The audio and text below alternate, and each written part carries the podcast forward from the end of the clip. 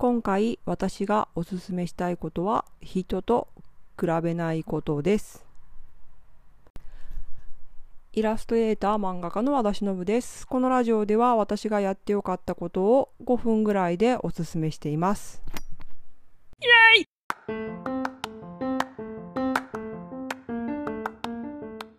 誰かと比べないということなんですけど、まあ、比べる対象っていうのは基本的にぱ近くて遠い人ですよね。うん。あんまり遠い人って比べないじゃないですか。まあ私が例えばなんか Facebook のなんとかリンみたいな人と比べてクソみたいに思わないとかあとヒラリー見てヒラリー・クリントン見てうーとかならないじゃないですかまあ日本のアイドルでもいいけどっていう風に遠い人とは比べってうーってなりにくいんですよね。だからやっぱり近くの人と比べちゃうんですよね、まあ、だから近くの人で比べてはしんどいなって思うのどういう人かなって考えたらなんだろう、まあ、例えば漫画の人とかイラストの人とかで、まあ、例えば去年、例えば多いな、去年あの漫画のコースに行った時の人たちがどんどん頑張っててフォロワーが増えてると、まあ、比較してクソって思う以上に、ああ、もっとやらなきゃいけないのにやっててないなって、この、相手に対して憎しみとか悔しいとかよりもやってない自分に対してね反省会モードになっちゃうんですね。ああもっとやらんといかんのにやってないなーってなっちゃうんですよねもうね。でもそうなってやってないなと思ったところで何も変わらないじゃないですか。やってないなじゃあ何をすればいいんだろう。ああこうこれこれこれをやらなきゃいけないのね。みたいなとこまでいかないとあんまり意味がないじゃないですか。とその以前にああやってないなだから頑張らないとでも何のためにそれを頑張るのですよね。あ例えば、まあ、Twitter のフォロワーを何万人にしようとか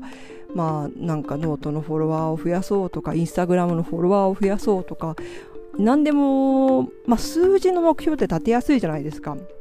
はっきり言うと。でそれはもしあるならやればいいと思うんですよね。まあ、例えばツイッターのフォロワーを増やす方法みたいなのとか、あと、まあ、インスタのフォロワー増やすとか、ノートのフォロワー増やすとか、まあ、探せばハウツーいっぱいあるし、まあ、やればそれなりの結果は出てくると思うんですよ。でそれはでも結局その後にどうしたいかみたいな話になってくるんですよね。だからそれも含めて考えないとやっぱり意味がないんだなと思っていてでまあだからそこの先を考えないとだ考えないで、まあ、とりあえず目に見えるところだけを誰かと比べて落ち込んだりへこんだりしても意味がない。ですよね。あもっと言うと例えば年収が1000万になりたいとか思うとするじゃないですか。まあそれはそれですごくいいことだし頑張ればいいと思うんですよね。でもまあ1000万になってもその仕事のに避ける、割くための時間が、今の、今の、今の、今の自分にとって、それが本当にやりたいことなのかみたいな話にやっぱりなってきちゃうと思うんですよね。そういう風な生活、も仕事にこう24時間を捧げるような生活って、かっこいいけど、それがしたいことそれが自分の理想とする生き方なのかみたいな話にもなってくると思うんですよね。闇雲にそのかっこいい形みたいなところをと自分を比べてああもっとやらないととかああもっとあれがこうだからこうしないとじゃなくてやっぱりどんどんその内面的なことだと思うんですよ。自分がどうありたいかみたいなことを考えていけばまあ、比べたところで、まあ、その人と私の山が違う、まあ、山が違うって最近言い方を友達としてるんですけど山が違うのであんまり意味がないなと思うようにここ